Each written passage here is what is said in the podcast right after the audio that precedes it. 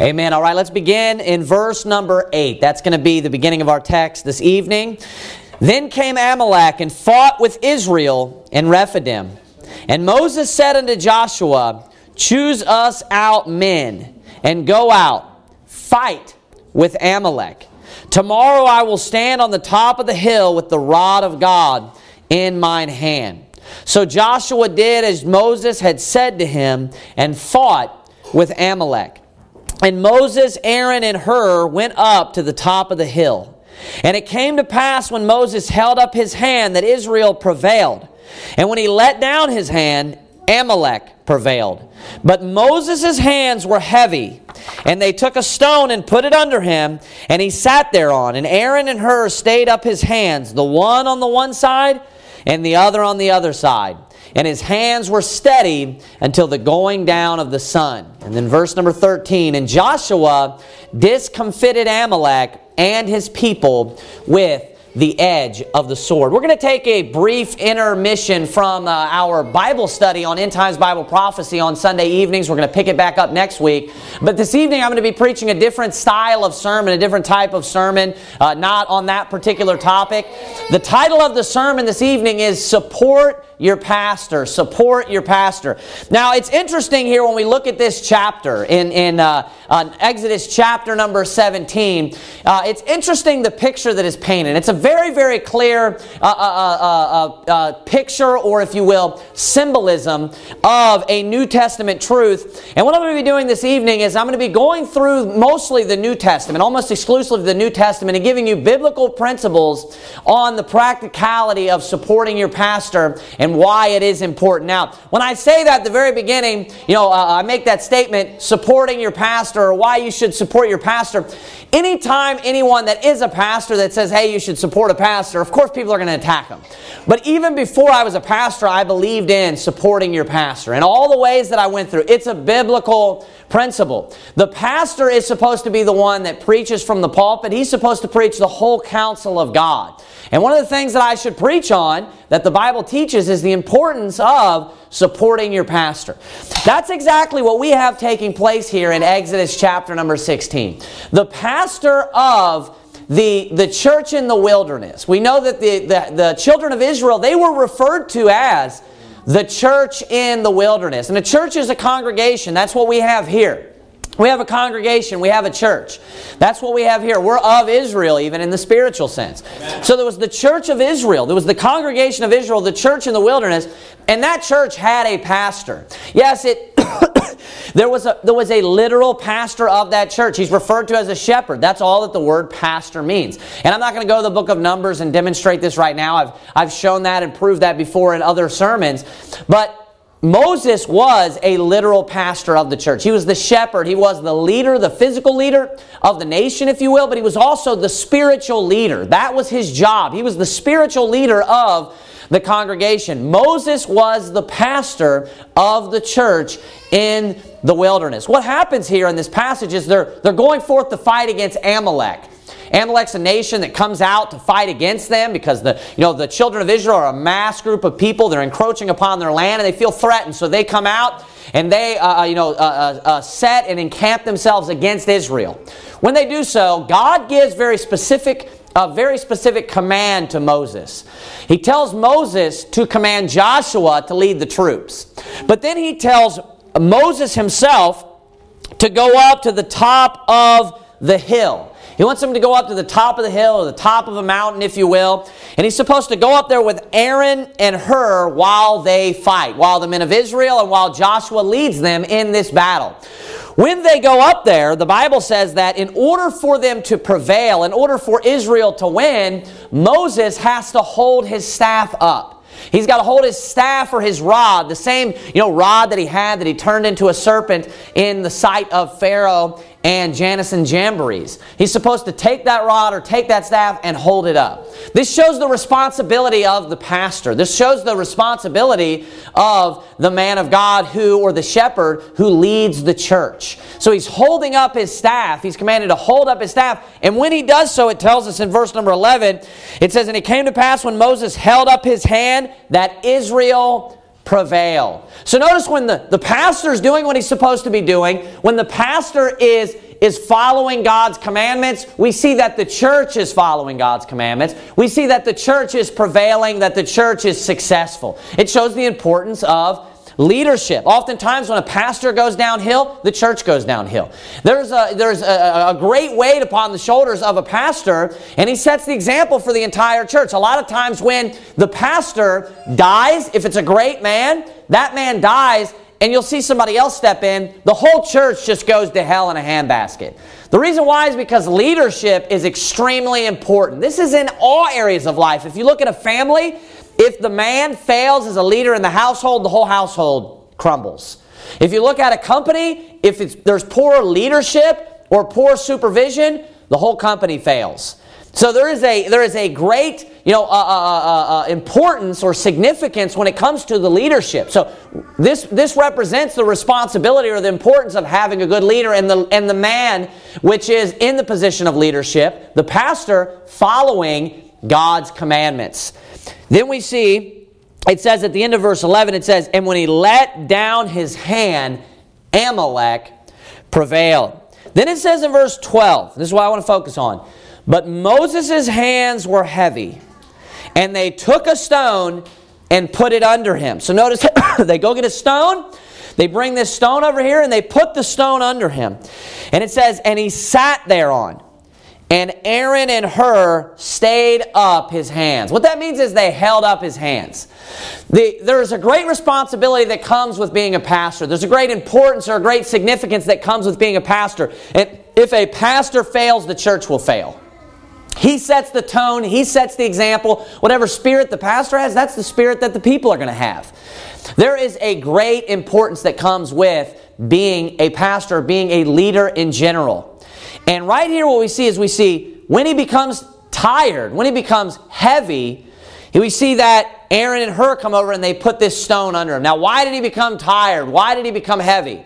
Because the role of a pastor is very difficult. The role of a pastor is very, very hard. And I can attest to this myself. It's much, much more difficult than I thought. You know what it does is it wears you down. It causes you to become very, very weary. That's what it is. And that's what you see here is, is the responsibility and the setting of the tone, the setting of the example. When he does what he's supposed to do, they prevail. When he doesn't, all the people fail. Notice all of the weight on his shoulders in this, in this situation. It's all left up to him in that, in that sense and that responsibility, right? It's all given to him. But I want you to notice that there, become, there comes a time when the pastor or the shepherd becomes weary and he becomes tired. He's, his hands, it says, become heavy. And this is going to be true with every pastor. I pastor a very small church, and let me tell you, it's, I'm glad that the church didn't start off with 200 people because I would have pulled my hair out. You know, I wouldn't have been able to, you know, I hope that I would have been able to handle it. Let me word it that way. Just because it's a very, very difficult task. And obviously, I'm working a secular job on top of that, so that compounds, you know, the, the problem as far as how much work and how difficult it is to juggle all of these things. It's very difficult, and with this responsibility of, of, of having to lead the church, he becomes very heavy. Do you know what happens is two men come over there, and this works out perfect, right? Wasn't even planned for that sense. But two men come over Aaron and Hur, and it says, and they, they, they placed a rock under him, and he sits down when he becomes weary, and it says they stayed up his hands. I don't know if you've ever thought of this, but it is a perfect picture of the people in the church, of the congregation in the church, supporting their pastor. Supporting their pastor. They come over, and I love these great pictures in the Old Testament that you can find of, of just of great truths that, that, are, that are biblically taught in the New Testament. They come over, and the pastor's heavy. The pastor's tired. The pastor's worn out with his job. He's having to hold his hands up and work all the time. And they come over, and they are the ones that bring the rock over. They're the ones, if you read the passage, that come up with this idea. It doesn't mention Moses saying, hey, go, go get me a rock. It says they brought him a rock. They brought him a rock. They placed the rock there, and he sat down upon it, and then they said, hey, we'll help you do it. Because here's the thing yes, Leadership sets the example. Leadership paves the way. Leadership and the pastor is the one that's going to have it's going to set the spirit for the church. But here's the thing, everything does not fall and rise upon leadership. Now, I've heard people say that, and hey, there's a massive amount that does. There is a huge amount. That's just the truth. There's a huge amount that does fall upon the leadership. But if it's only leadership, you'll fail. Because there comes a time when the pastor's weary. Not only that, the pastor can only do so much. There's no way that I could knock every door in Jacksonville. It's not even possible.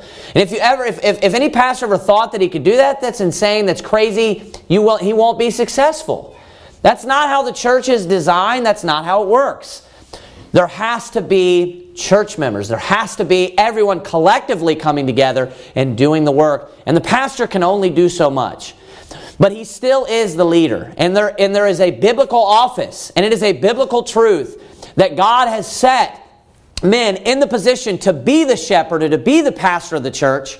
And it's very important if we are to be successful, if we are to prevail over Amalek, if we are to defeat the world, and if we are to conquer and be victorious here at Valiant Baptist Church, it's very, very important that the church members support the pastor. That's not only here.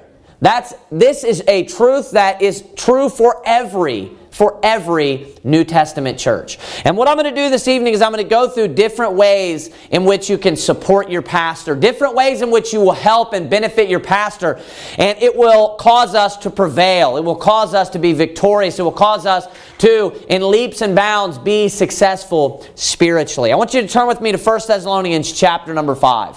1 Thessalonians chapter number 5. I have these in no particular order. Uh, so we're just going to go through. I, I, believe I have five. One, two, three, four.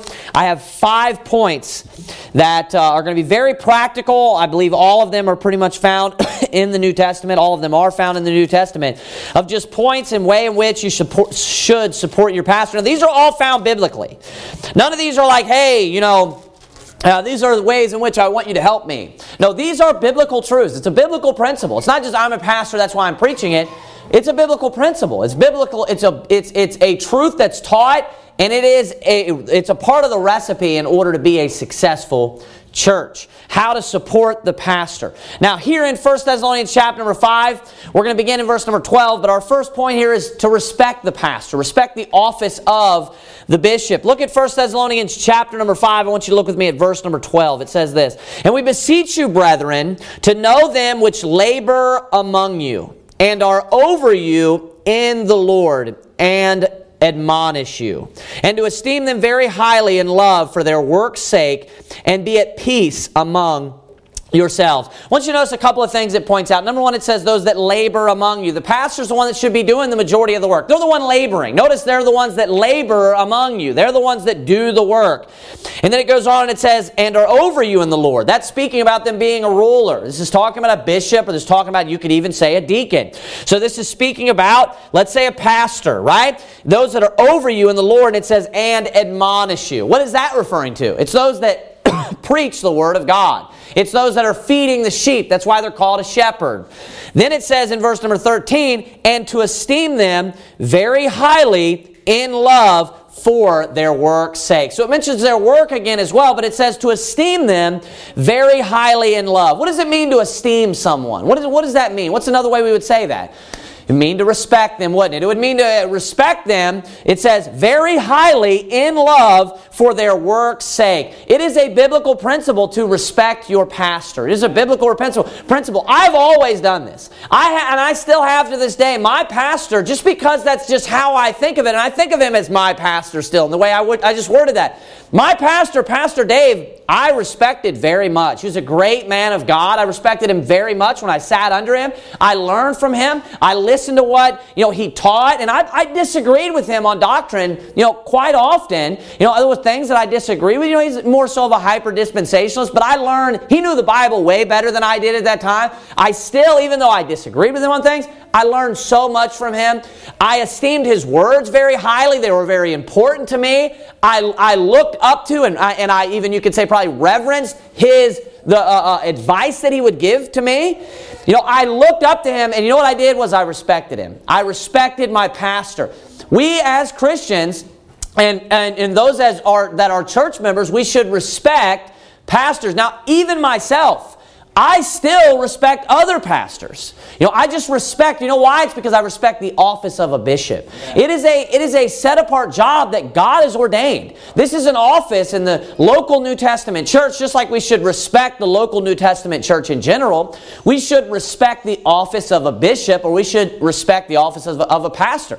We should also respect the office of a deacon. That's I believe very important. So, we should esteem pastors highly and that means to have a high respect for your pastor. I want you to turn over to Hebrews chapter number 13, a way in which that we can esteem our pastors.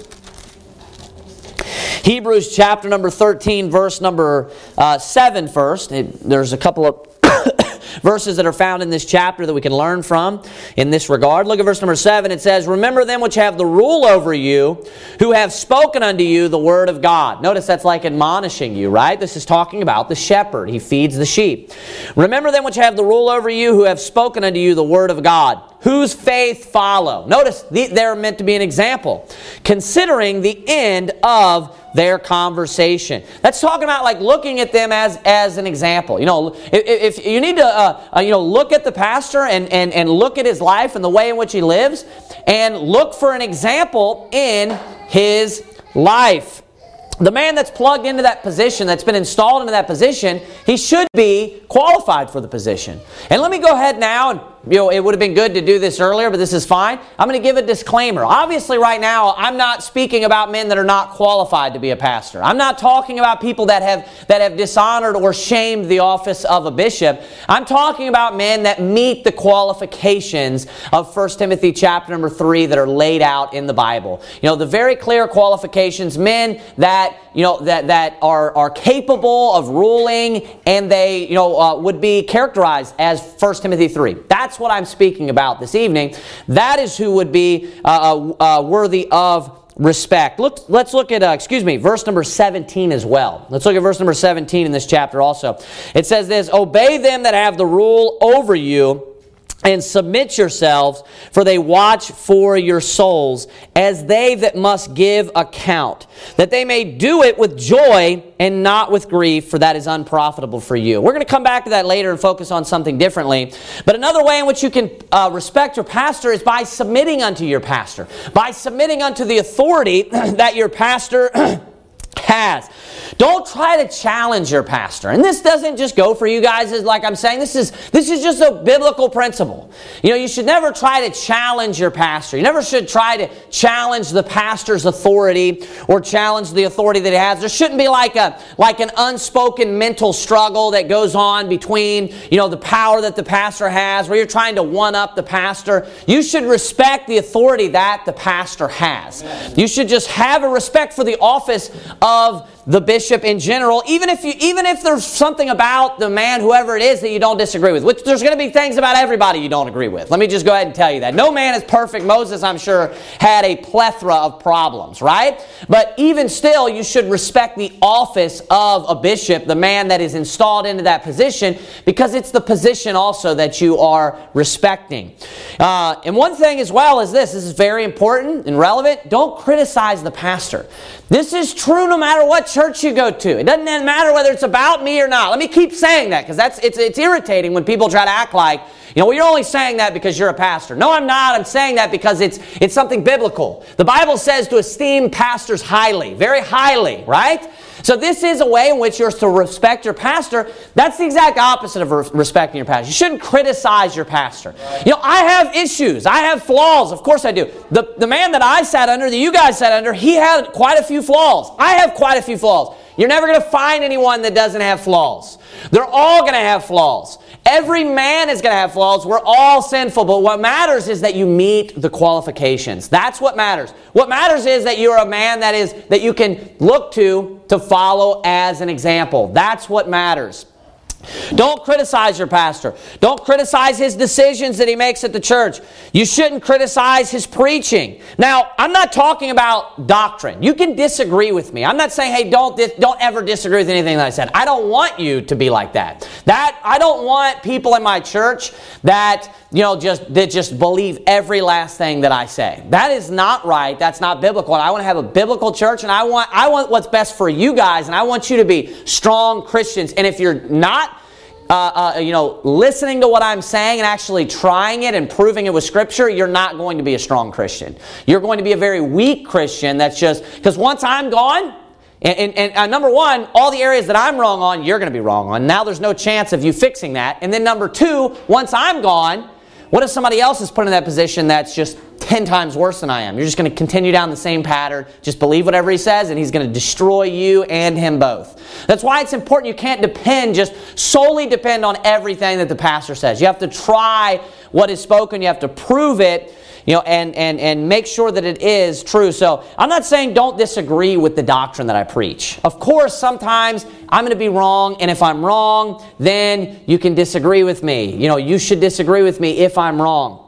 But what I am saying is, there's no need to go around and try to, and, and specifically try to, like that's your purpose, try to criticize something that I'm wrong about, or try to criticize me, or criticize my preaching, or just talk bad about my, my preaching, or talk bad about maybe flaws that I have. These are all things that I believe are sinful, and that is exactly opposite of what is being spoken in the spirit that is being spoken of here. You're supposed to, you know, you're supposed to highly esteem, you know, those that labor in the Word of God. You're supposed to highly respect them, and you shouldn't go around. And number two, it's this. It's not healthy just to criticize a leader.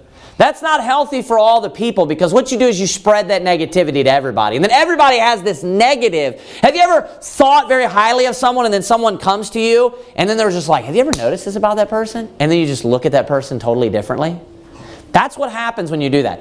I, you know, Brother Rick and Brother Hall have flaws. And I could go to Brother Hall and just pump his mind full with the flaws that Brother Rick has. And I could do the same thing to Brother Rick about Brother Hall. And I could change your perception in the way in which you look at each other. And I could make you think that that person has all these problems, right? Or the other guy has all these issues. That's the same exact thing. Anybody could come to you and try to make you look at somebody like, hey, and just in, inflate the issues that they have. But, but we're, we're all sinful. We all have our own issues, right?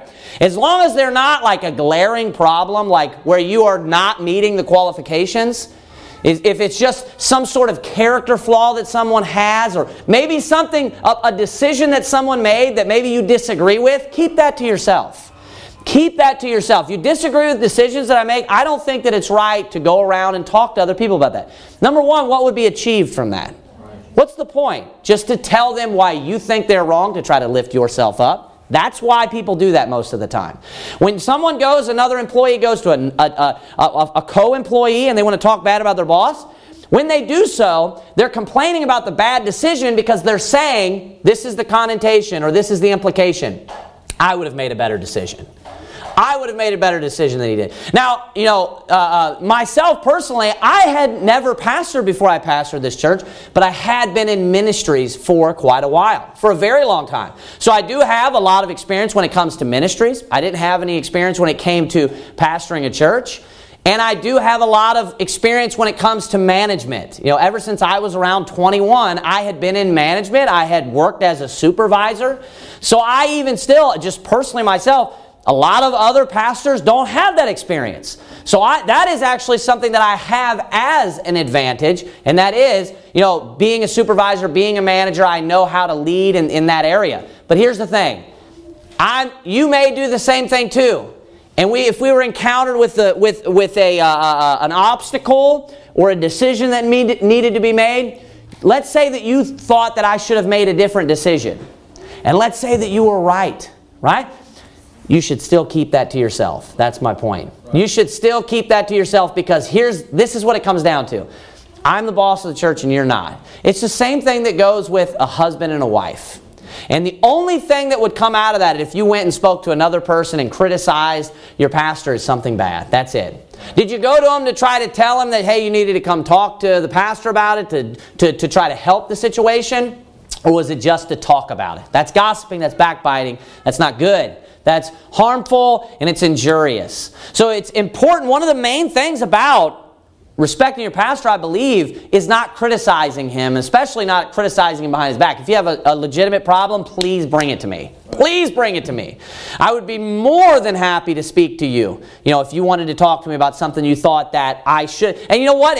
If, if you maybe have a, a, a different perspective or a different angle on something, you might be able to give me good advice about something. I have no problem with you coming to me and telling me, you know, uh, giving me advice on a, perspe- on a particular issue.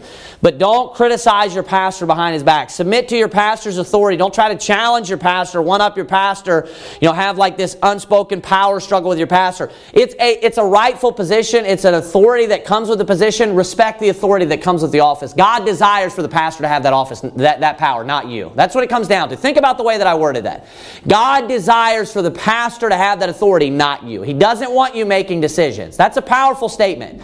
So that is the reason why you should do that. That is the reason why you should submit to your pastor's authority. The Bible plainly tells you esteem him highly. Verbally respect your pastor. Respect your pastor in conversation. If you disagree with your pastor, uh, uh, respect him verbally. I believe in calling the pastor pastor. I'm not saying you always have to call me pastor. I'm not against you calling me something else. I call pastors pastor, and I'll call them brother too sometimes too, but I believe it's respectful. That's the reason why. You know, I think it's good to call your pastor pastor, especially when there's a lot of visitors or someone new. I think it's very a very good idea to make sure that you refer to the pastor as pastor eh, because it sets the tone for that person understanding that people respect the pastor. If you go to a church where people call the pastor pastor, I guarantee you that those people respect their pastor. If you go to a church where everybody just calls the pastor by the first name, they may respect respect him to a degree, but it they would respect him even more if they called him pastor. Now, I'm not saying, hey, you can never call me Tyler. I don't mind if you call me Tyler. But I am saying this that that it's not a commandment to call me pastor. It's 100% not a commandment, but it is respectful. It shows respect to call the pastor pastor. You call me brother Baker, and you can tell it doesn't bother me. I don't care slightly, but it's respectful to call the pastor pastor. That's why I call other pastors pastor as well. Uh, go to 1 Timothy chapter number 5. 1 Timothy chapter number 5. Now, this, this point that I'm getting ready to bring up right now, I spoke about when I, I went to tithing, so uh, uh, when I preached about tithing. This is not necessarily applicable to us. It just falls into the, into the uh, truth of tithing. Uh, but this is something that is very clearly taught, and it's actually like probably with the wording and this exact uh, uh, um, example, it's probably the closest example to what supporting the pastor means, and it is financially supporting your pastor. Now, when you when you you know give to the church, the tithe in the Old Testament was for the priest. Now, I don't take a check, and that's not what I'm saying. Hey, I need to start getting paid, guys. That's not what I mean. I'm teaching biblical principles right now. That's the point of this. And one of the reasons why in the New Testament they make sure they say to give, one of the reasons why in the Old Testament they said make sure to give was to make sure that the priest was able to stay in that office and do that work so that he could work for God and not have to go get a secular job. Remember the passage where when Nehemiah comes and they're all they've all left to their field and he's crying and weeping because no one's there to serve at the house of God. It's sad. It's very sad. Well, the same thing goes in the New Testament. I wish we could bring enough people in here that believe like we believe and I could work full time. We could have 50 people working full time and just do a ton of work. Right? That's a biblical principle. It tells us in 1 Timothy chapter number 5 verse number 17 let the elders that rule well be counted worthy of double honor, especially they who labor in the word and doctrine. Now, there, you know, it tells us to be counted worthy of double honor. The, you know, the way in which we think of honor is a little bit different today, just like honoring someone, right? But right here, of course, it would encompass both of them, this teaching, but it's also specifically referring to a way in which you would honor the pastor, and that is by you know, uh, uh, uh, paying to the church, and of course that would go to the pastor, paying him for his labor rewarding him for his labor. That's why it says at the end of verse 17, especially they who labor in the word and doctrine. Then it says in verse 18, For the scripture saith, Thou shalt not muzzle the ox that treadeth out the corn, and the laborer is, the, is worthy of his reward. So, what does it mean that he's worthy of double honor? What it tells you. That's why it says, for the scripture saith. Because the scripture saith, Thou shalt not muzzle the ox that treadeth out the corn, and the laborer is worthy of his reward. Obviously, the ox, if he's going to labor and tread out all that, all that corn, he, it, you shouldn't put a muzzle on his face. He, it, the, the labor that he is you know, uh, uh, involved in, he deserves to be paid back for it. I want you to go with me to 1 Corinthians chapter number 9. The labor that the pastor does, he deserves to be paid for it.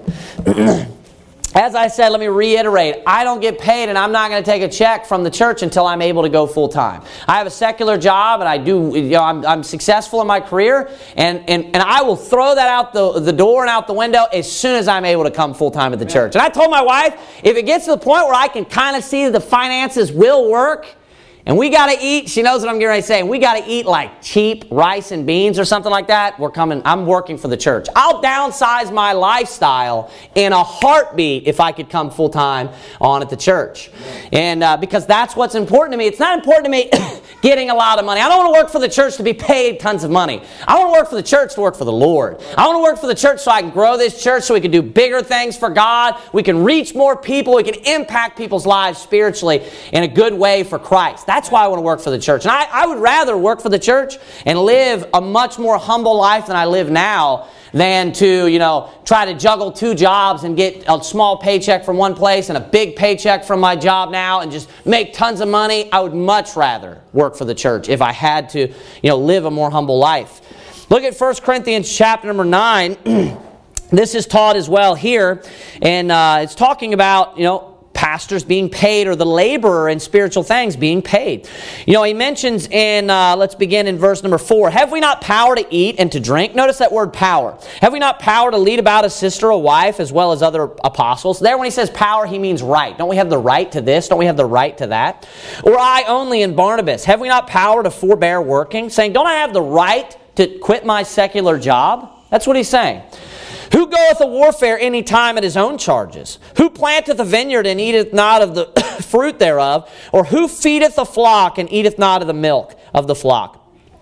Say I these things as a man, or saith not the law also? For it is written in the law of Moses, Thou shalt not muzzle the ox, the mouth of the, of the ox that treadeth out the corn. Doth God take care for oxen? He's saying, was he saying that because he was worried about the oxen being fed? Verse 10, Where saith he it altogether for our sakes? For our sakes, no doubt, this is written. For he that ploweth should plow in hope, and he that thresheth in hope should be partaker of his hope. Then he says this in verse 11 If we have sown unto you spiritual things, is it a great thing if we shall reap your carnal things. So it's very clearly talking about how he's preaching the word of God to them. He's helping them grow spiritually. He's teaching them how to go soul winning. He's helping them set up the functioning of the church and everything they're in. And it says that all of that work, that spiritual work, it's of a high value, right? We, we have a very high value on that. Isn't that comparable unto carnal things as well? I believe it's worth more. And but people have the opposite idea, right? People have the idea of like, you know, the preaching of the Word of God, that's nothing. That's not important at all. That's not that important. Brother Hall preached a sermon a couple Wednesdays ago, and afterwards he was talking about, man, it was tiring. How long did you preach? Maybe 35. 35 minutes. And he's like, did you say you're like, man, it felt like I was preaching forever. Preaching is super tiring, it is. Writing a sermon is super difficult and tiring. It wears you out, it's super mentally stressful. Can you imagine? I cannot, there was a point after I started pastoring the church when like three, four months went by, and I started realizing, like, Oh man, if I live to be 70, do you know how many sermons, sermon ideas and sermons I'm going to have to come up with for, for, you know, from now until 70 years old or 60 years old, however long that I, that I continued preaching behind the pulpit? It's difficult to continually come up with topical sermons. You know, just over and over and over again. So your mind's just constantly racing. You obviously you need to be continually reading the Word of God, and that's where the, the, the you know, the ideas are going to come from, but it's still difficult. It's a very hard, it's a tasking job. It's very difficult. And that's what he's saying here. When you're sowing spiritual things, when you're doing this spiritual work, hey, you you you uh, uh, you deserve to be paid for it. You deserve to be paid for it. You know, he goes on uh, in verse number thirteen. Do you not know that they which minister about the holy things live of the whole the things of the temple, and they which wait at the altar are partakers with the altar? Even so hath the Lord ordained that they which preach the gospel should live of the gospel. Go ahead and turn over to Second Thessalonians chapter number 3. We'll see this again, Second Thessalonians chapter number 3. I'm going to read to you from Galatians chapter number 6. We'll see this taught again in Galatians chapter number 6. It says it, verse number 6, Let him that let, let him that is taught in the word, so this is the person that's being taught from the pastor, communicate unto him that teacheth in all good things. Now, communicate is talking about like a payment, like a reward as far as a, a, a reaping of a carnal thing, like it said, right?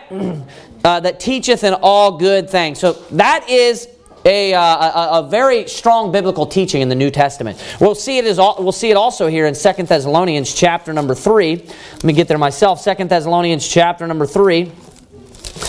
Second Thessalonians chapter number 3, we're going to look at verse number 8. Second Thessalonians chapter 3, verse 8. He says, Neither did we eat any man's bread for naught, but wrought with labor and travail night and day, that we might not be chargeable to any of you. Now, we're now look at verse 9.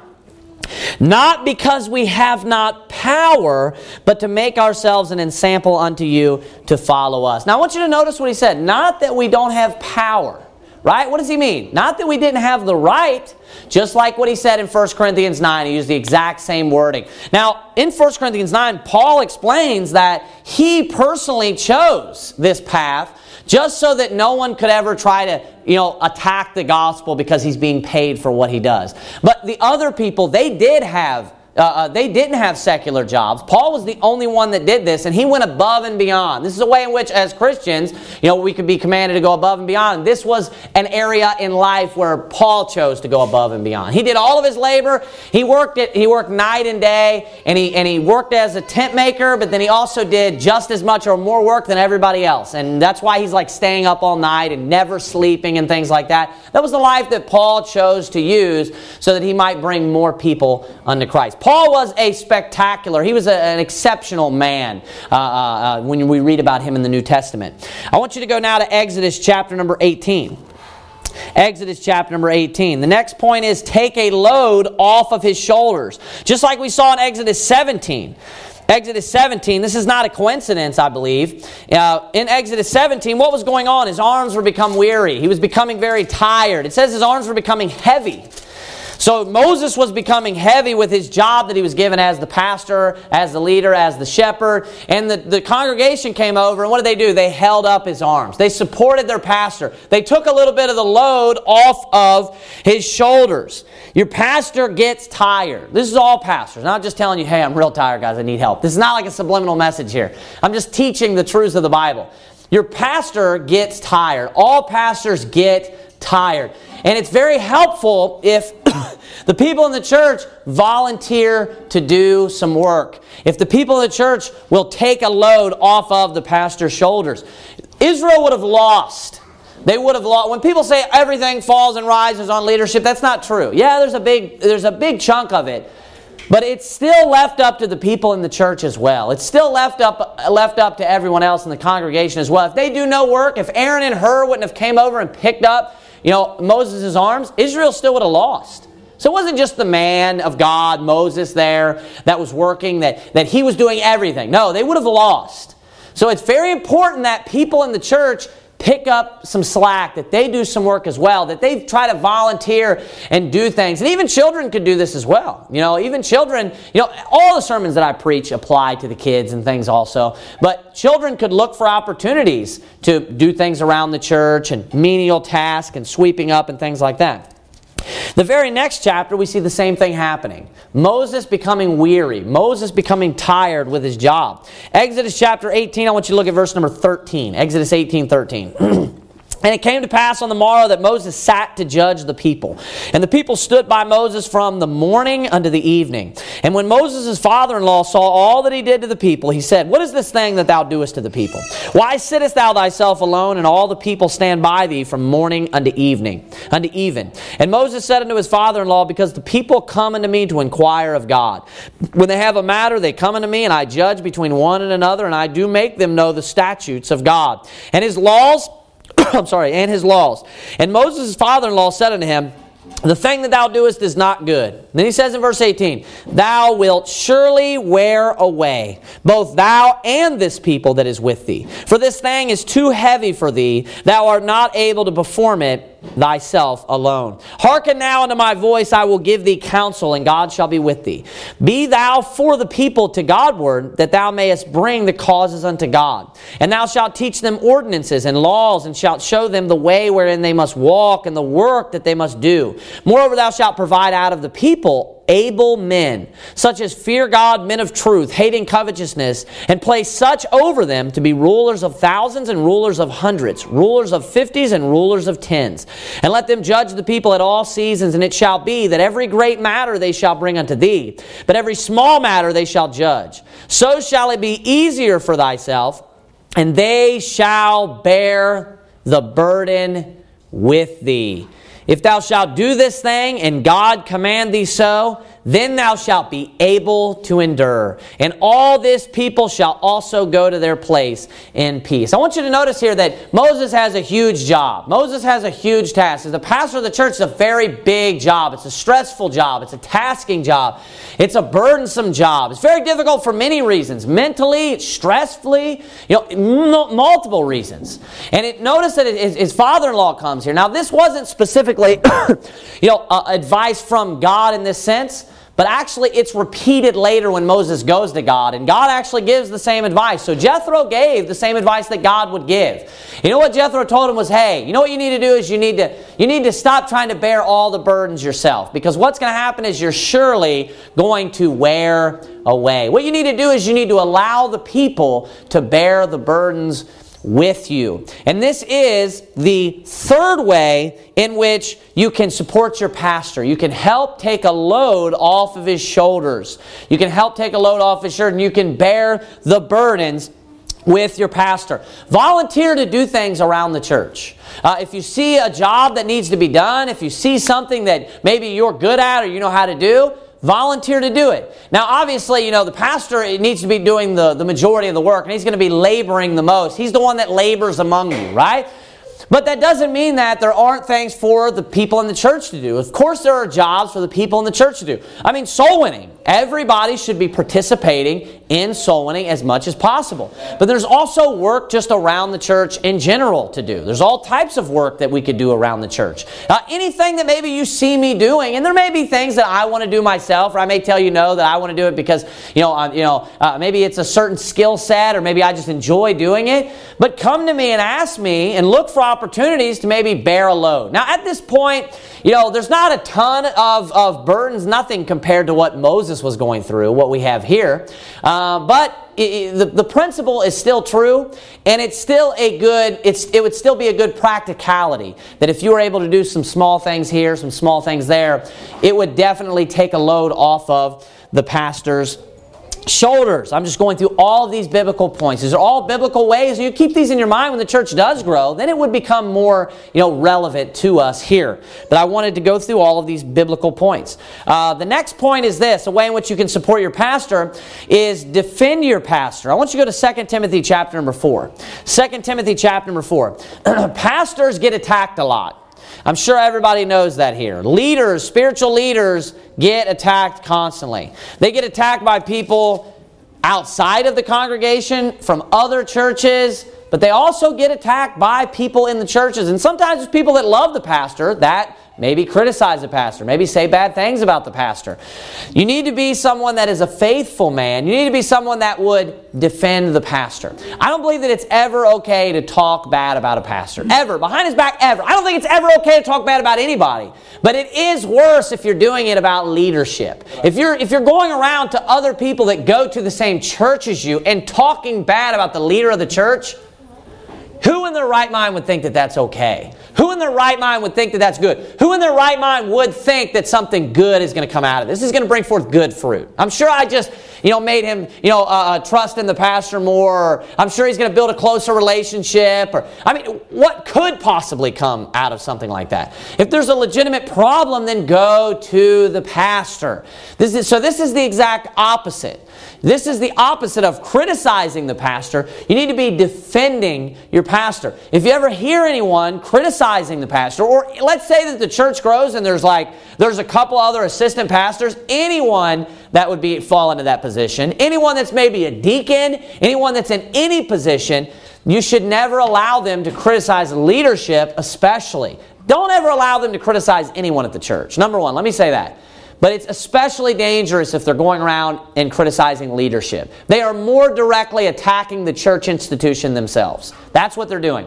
When someone starts attacking the leadership, they're not just attacking that person in individually, they're trying to by extension attack the church. And that's not good. That'll tear the church apart. That'll cause all sort of uh, uh, other problems. So you need to defend your pastor. I'll show you an example of this. Of course paul the apostle wasn't directly a pastor. They're referred to as pastors and shepherds not of at least one individual local uh, congregation but he is that position is called uh, the office of a bishopric right? The, the, office of a bishopric is what it's uh, loosely referred to as in Acts, the book of Acts. So he had the job of being a shepherd. He had the job of being a bishop. And I want you to notice what it says in 2 Timothy chapter number 4. Look at verse number 14. It says, Alexander the coppersmith did me much evil. The Lord reward him according to his works. That's imprecatory prayer found here in the New Testament. And then it says in verse 15, Of whom be thou aware also for he greatly withstood our words. So this man, when Paul went and preached, this man was, this man was greatly you know, standing against what Paul was preaching and Paul himself. Is he getting ready to die? It did die. Okay. Look at what it says in uh, verse number 16. I want you to notice what it says here. Speaking about Paul, and when this man, Alexander the coppersmith, uh, did him much evil and said bad things about him. Then it says this in verse number 16 At my first answer, no man stood with me. I want you to notice that. So when Paul, Paul the apostle, Paul the man of God, you know, the greatest man in the New Testament, he's, he went and he was preaching, and Alexander the coppersmith was there, and he was standing against him, and, and, and you know, he was opposing him. It says that when he did that, and Paul responded to him, he says, No man stood with him. Everybody forsook him. Nobody stood up for him. Everybody left him. When they could have been saying, hey, that's not all right, Alexander. That's not okay. They could have defended him. But you know what they did? They did the exact opposite. And it says, At my first answer, no man stood with me, but all men forsook me. I want you to notice that. How they were talking bad about him. Alexander the coppersmith was attacking him, and nobody defended Paul. Now, I believe, obviously, this is inspired by the Holy Ghost, but God used men to write this. And it would make sense that, number one, this is being used through the inspiration of the Holy Ghost, but it would make sense that that still is in Paul's mind. That everybody left him and everybody forsook him. Wouldn't that bother you? Wouldn't that get to you and bother you if all the people that were supposed to be your friends or all the people that were supposed to be those that stood with you, if they just totally forsook you and didn't defend you? Wouldn't that bother you? I believe that's one of the reasons why this is brought up. Then he prays for them in a good way. He says, I pray God that it may not be laid to their charge. So, you know, he prayed the imprecatory prayer for Alexander the coppersmith, but then he made intercession for all of the, you know, those that would be, you know, his brethren, if you will. But notice how they, they didn't defend Paul. Was it a good thing or bad thing? He says, I pray that it wouldn't be laid to their charge. Notice they had something, a mark that could go on their account. This is not a good thing. Of course, you know, Paul was a leader. I'm sure he was attacked constantly. I'm sure he had people saying bad things about him constantly. I'm sure he was criticized all the time all the time. Now, if, if there's something that the pastor does that's bad, as I've said a few times, this is very important. Go to the pastor himself and speak to him.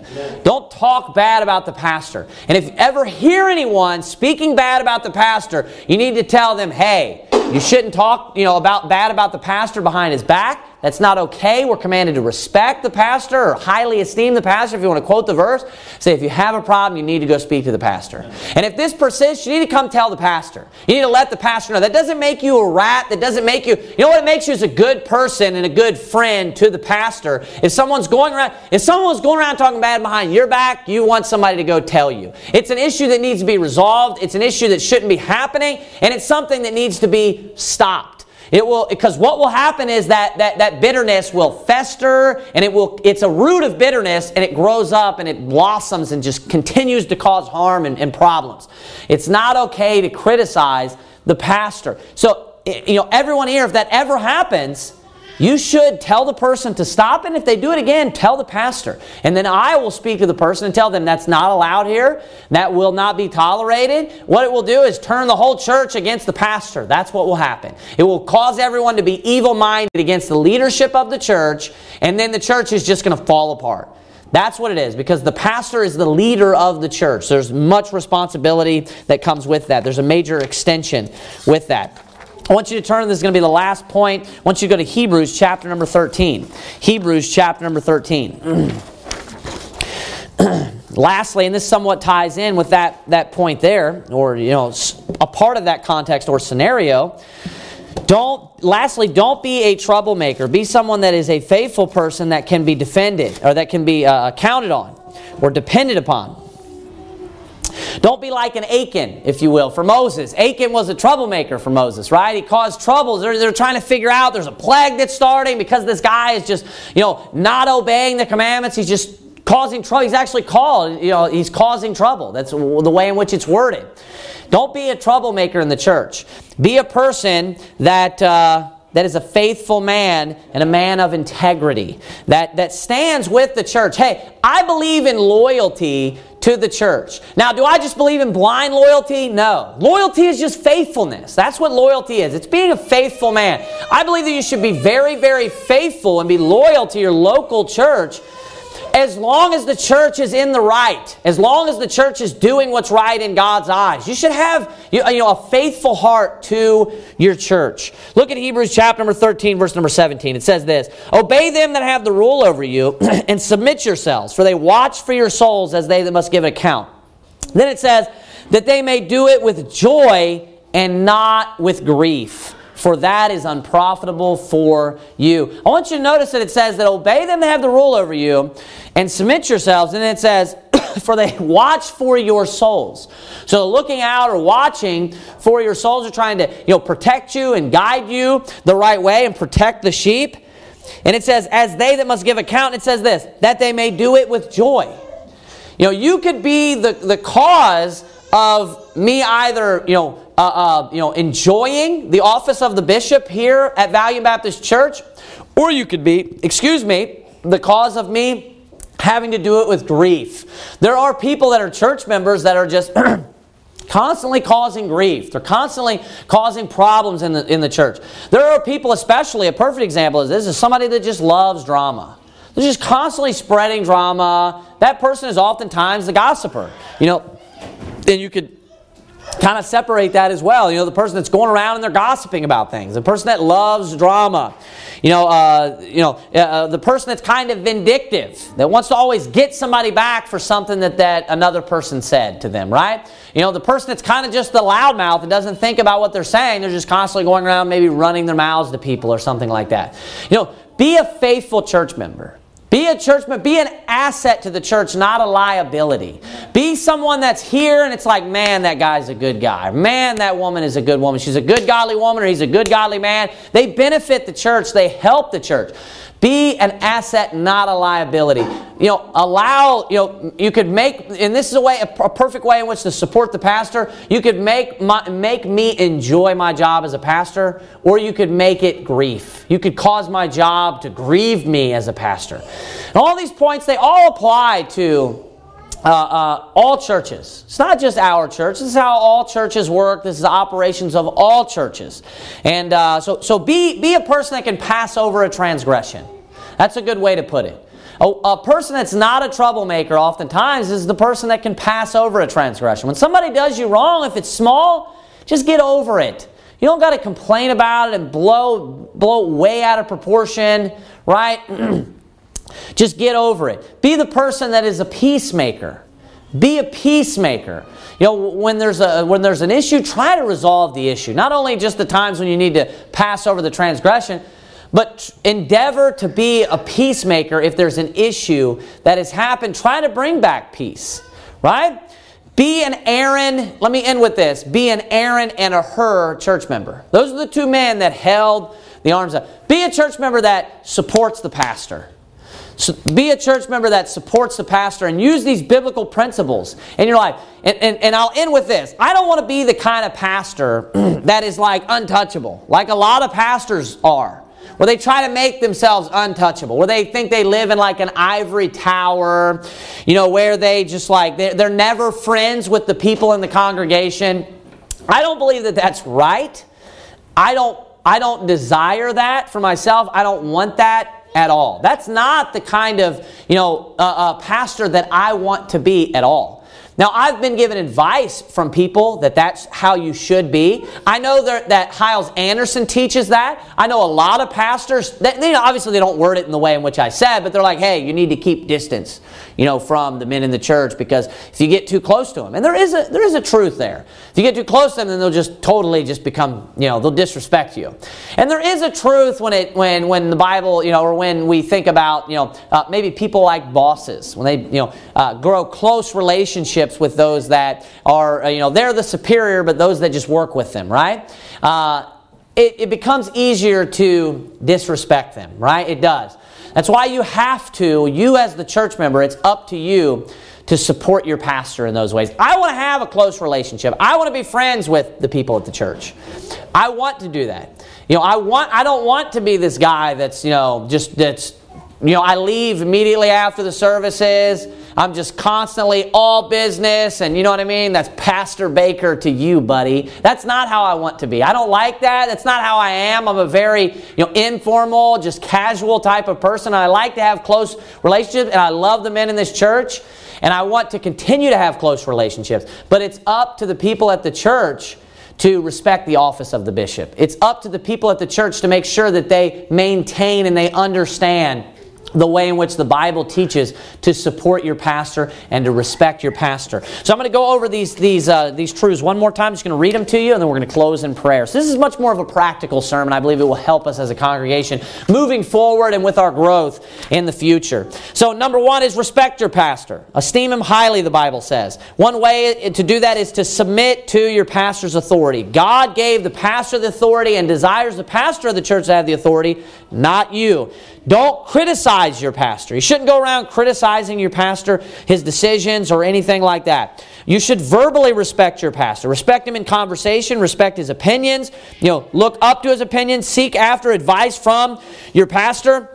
A good way is calling him pastor. That doesn't mean it, I'm not saying it's a commandment. I'm not saying to do it all the time, but it's, it's respectful to refer to your pastor as pastor. Financially support your pastor. The way that you do that is by giving to the church. That's not relevant to us right now. Take a load off of his shoulders. Your pastor gets tired, just like Moses got tired. Look for work to do. Look for work around the church, maybe where you have a certain skill that you would be profitable to the church. Look for opportunities to do things like that. That's men and women. That's not just men. So volunteer to do some work. You know, be uh, consistent with the work. Be independent. uh, defend your pastor. If somebody ever talks bad about your pastor, you shouldn't allow that. Defend your pastor and then go tell your pastor if it persists, because it will cause a problem if it continues. And then lastly, don't be a troublemaker. And the way to interpret that the best way is, you know, vice versa, or, or I'm sorry, uh, uh, with the with the comparison of the contrast, you would say this: Don't be a troublemaker. Don't be don't be a liability, but rather be an asset to the church. Be someone that's faithful and dependable. Be an Aaron and a Hur church member. There are many different pastors out there. They're all going to have their flaws. You know, I have my flaws. You know, every other pastor is going to have their flaws. You're never going to find anyone that doesn't have flaws, right? If you wanted to be super petty, you could pick out problems with every single person, right. every single pastor. All of that aside, God didn't God was not saying I need perfect men with no sin because they don't exist when he said plug them into the position. But you know what God still told all of those church members? You need to highly esteem the men that I put into this position. That's important. It's not, it's not even necessarily about me. In the sense that I meet the qualifications, it is. But this is the point, though. It's God's qualifications. And if a man meets those qualifications, that's who we're speaking about. Those that don't, they don't apply. If they're in the position, they shouldn't be in it. But if a man meets those qualifications, whether it's me who, who is your pastor directly at this church or even a pastor at another church, you should, you should highly esteem that man and you should support your pastor. Let's bow our heads and have a word of prayer. Heavenly Father, God, we thank you for your word. We thank you so much for your just uh, uh, uh, uh, perfect, seamless system of the local New Testament church. We ask you, dear Lord, that we, would, uh, that we would implement it in the way in which it was meant, that we could get the full benefits out of it. We love you and we ask you that you would be with us and bless us each day. Bless our church, bless our congregation. Above all, uh, bless all the families here spiritually and, bl- and bless the church spiritually. We ask you that you would continue to be with us. And in Jesus Christ's name, amen.